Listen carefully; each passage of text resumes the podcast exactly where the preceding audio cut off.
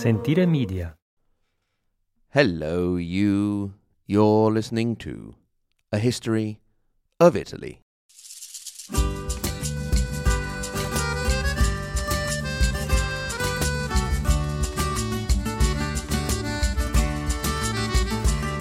Episode 157 Venice out of the Middle Ages and into uncertainty. Lascio i colli nelle valli, tra due salici piangenti. Io ritrovo la speranza di un amore che ormai fu. We left off last time with Venice and the other main powers of the Italian peninsula reaching a balance with the Peace of Lodi in 1454, which would sort of last for a few decades, leaving Venice free once again to turn to the sea. Not that they had forgotten about it, but they had a little less to worry about for now. The Ottoman Turks had gotten a rather violent slap in the face from Venice at the start of the century with the Battle of Gallipoli in 1416, but they were by no means going to go home and cry over it forever. In 1452, Sultan Mehmed II, at the start of his over 30 year reign, made things clear to all by building an imposing fortress on the Bosphorus River that would allow tighter control of passing ships. Soon after came one of the many incidents that would eventually lead to the First Venetian Turkish War. Three Venetian ships tried to pass by the new fortress, which opened fire on them. Two made it out, the third was hit by cannon fire. The crew and captain were all captured, the crew beheaded, and the captain impaled. This and other events, along of course with the fall of Constantinople in 1453, convinced the pragmatic Venetians to seek a treaty with the Ottomans, which they did in 1454. No one was kidding themselves that it would last. Now, presiding over all of this, the War of Lombardy we spoke of last time, the clashes with the Turks, high waters, the lagoon freezing, and bouts of plague that killed all of his male sons save one, was Doge Francesco Foscari. As far as children go, he had ten of them with two wives. His is the longest dogato, the time as Doge, in the history of Venice, and one of the few that did not end with the Doge's death. If you happen to visit Venice, or even study there at the Ca' Foscari University, this is the guy it was named after. During his long reign, he actually tried to resign more than once, but was always refused. If you have ever seen the TV series The Medici, he is the sexy tall Doge with the long hair in the first series. His naughty son, who tries to seduce Lucrezia Tornabuoni, wife of Piero de' Medici, is his surviving son Jacopo. The continuing difficulties during Foscari's time as Doge would eventually cause rising resentment in the Republic and growing opposition.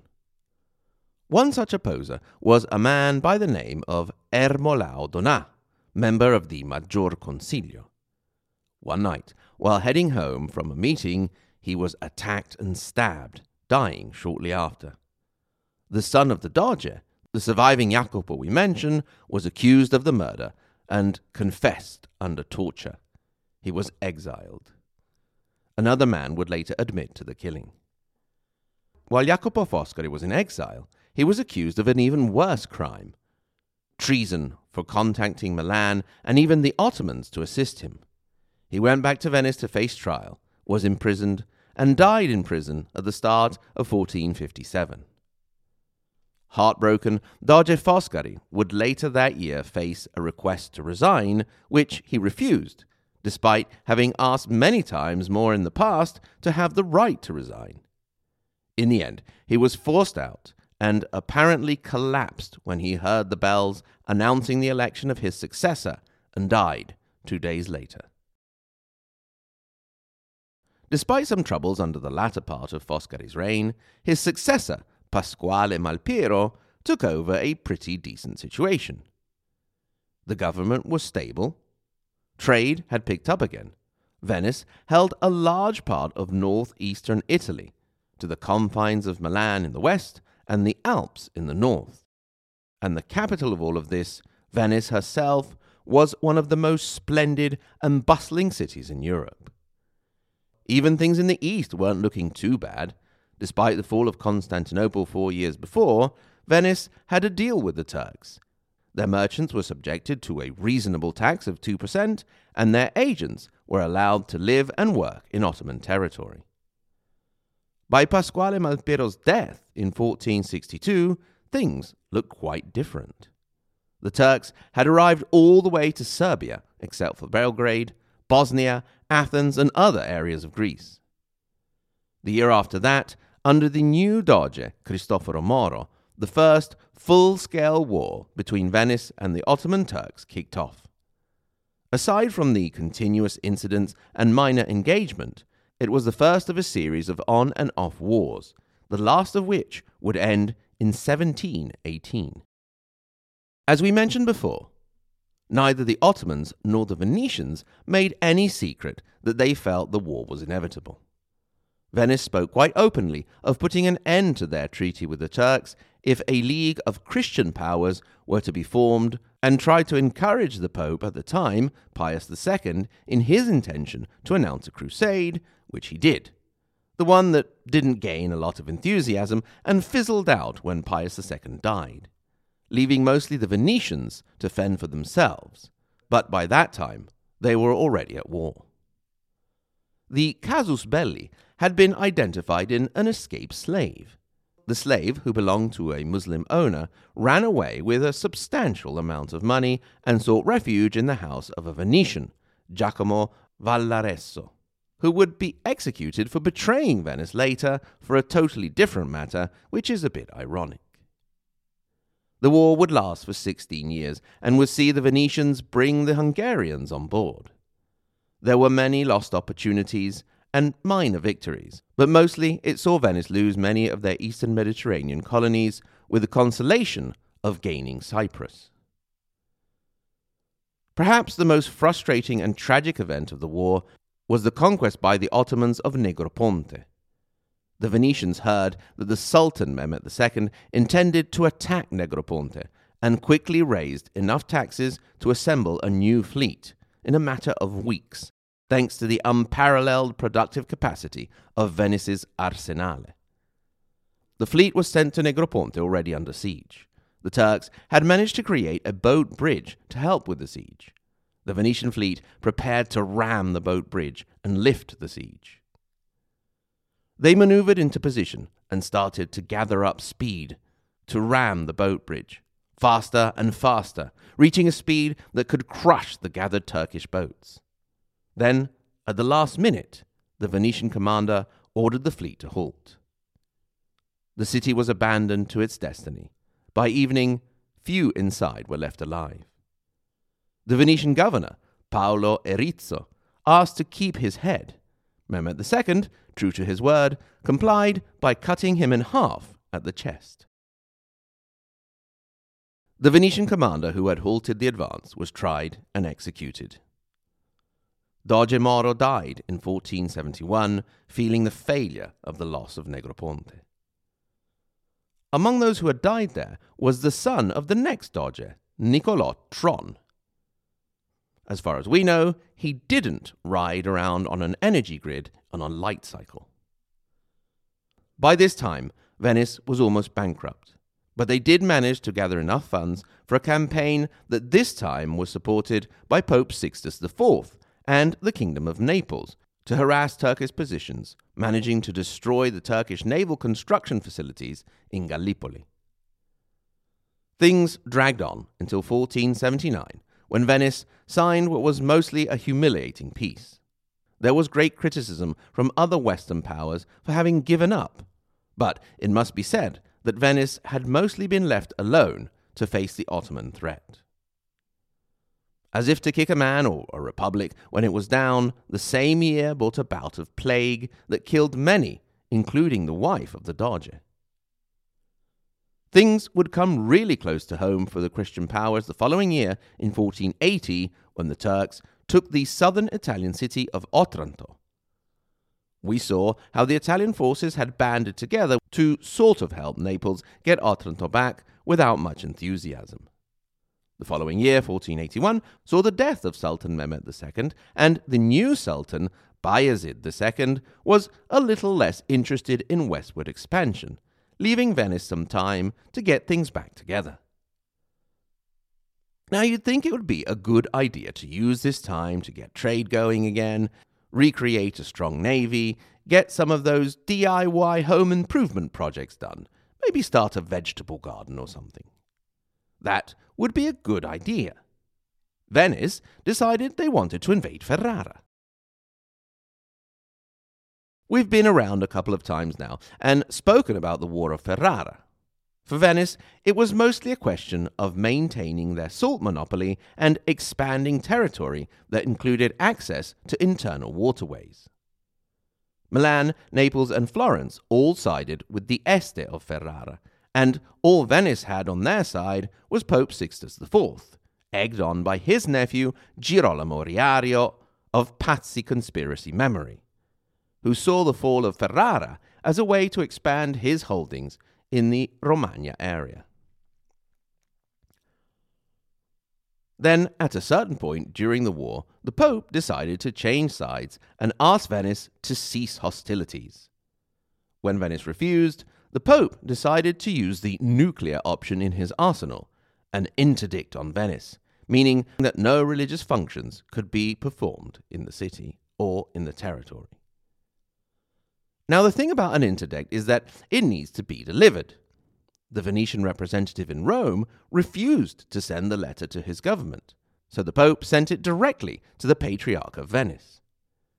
He told the courier that he was indisposed, but he informed the Consiglio dei Dieci, the Council of the Ten, and you may remember that was actually of the Seventeen. The decision everyone reached was to just pretend nothing had happened and go on as usual. Letter? What letter? We didn't get any letter.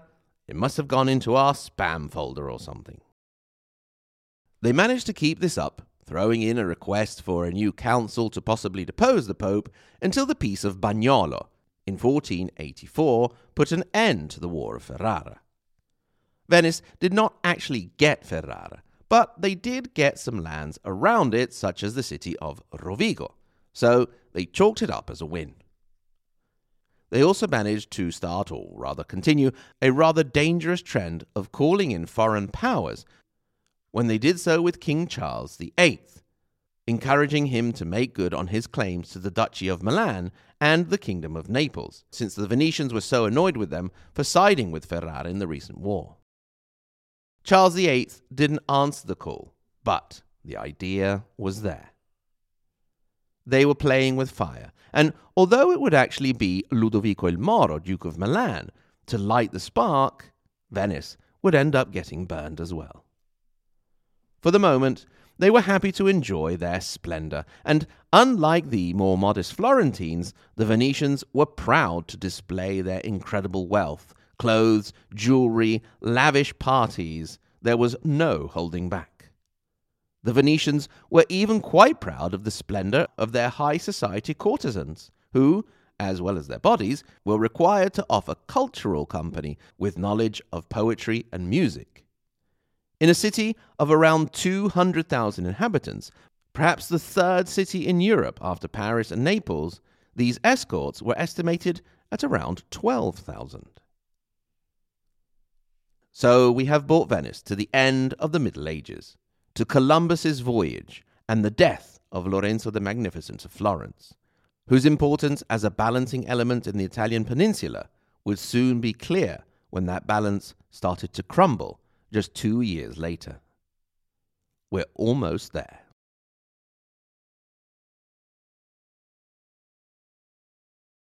Thank you very much for listening, and stay tuned for the sketch after the credits and outro music. In particular, I would like to thank my wonderful Patreon supporters. Starting with the first half of the Margherita Hack and Galileo Galilei level Alison, Amanda, Anthony, Brian, Lane, Cindy, David, Dean, Demetrio, Dominique, Emily, Eric, Federica, Francisco, Gabriel, George, Greg, Gunnar, Ignazio, Il Valentino, Jacob, Jeff M, and Jeff S, and Jeffrey W. And of course, we can't forget the tippy top Maria Montessori and Dante Alighieri level, Paolo, Lisa K, Andrew, Peter, David, Renat, David C, J.W. Sen, David A, Karen D, Peter, and newcomer Helenka. Welcome, Helenka, and also welcome to Marianne for the Margherita Hack and Galileo Galilei level. If you'd like to get in touch, of course, as always, you can do so. Hello at ahistoryofitaly.com. Or you can get in touch via social media. We are on Twitter, Facebook, Instagram, and LinkedIn. Why not? Let's throw that in there as well. Once again, thank you very, very much for listening. And until next time, arrivederci.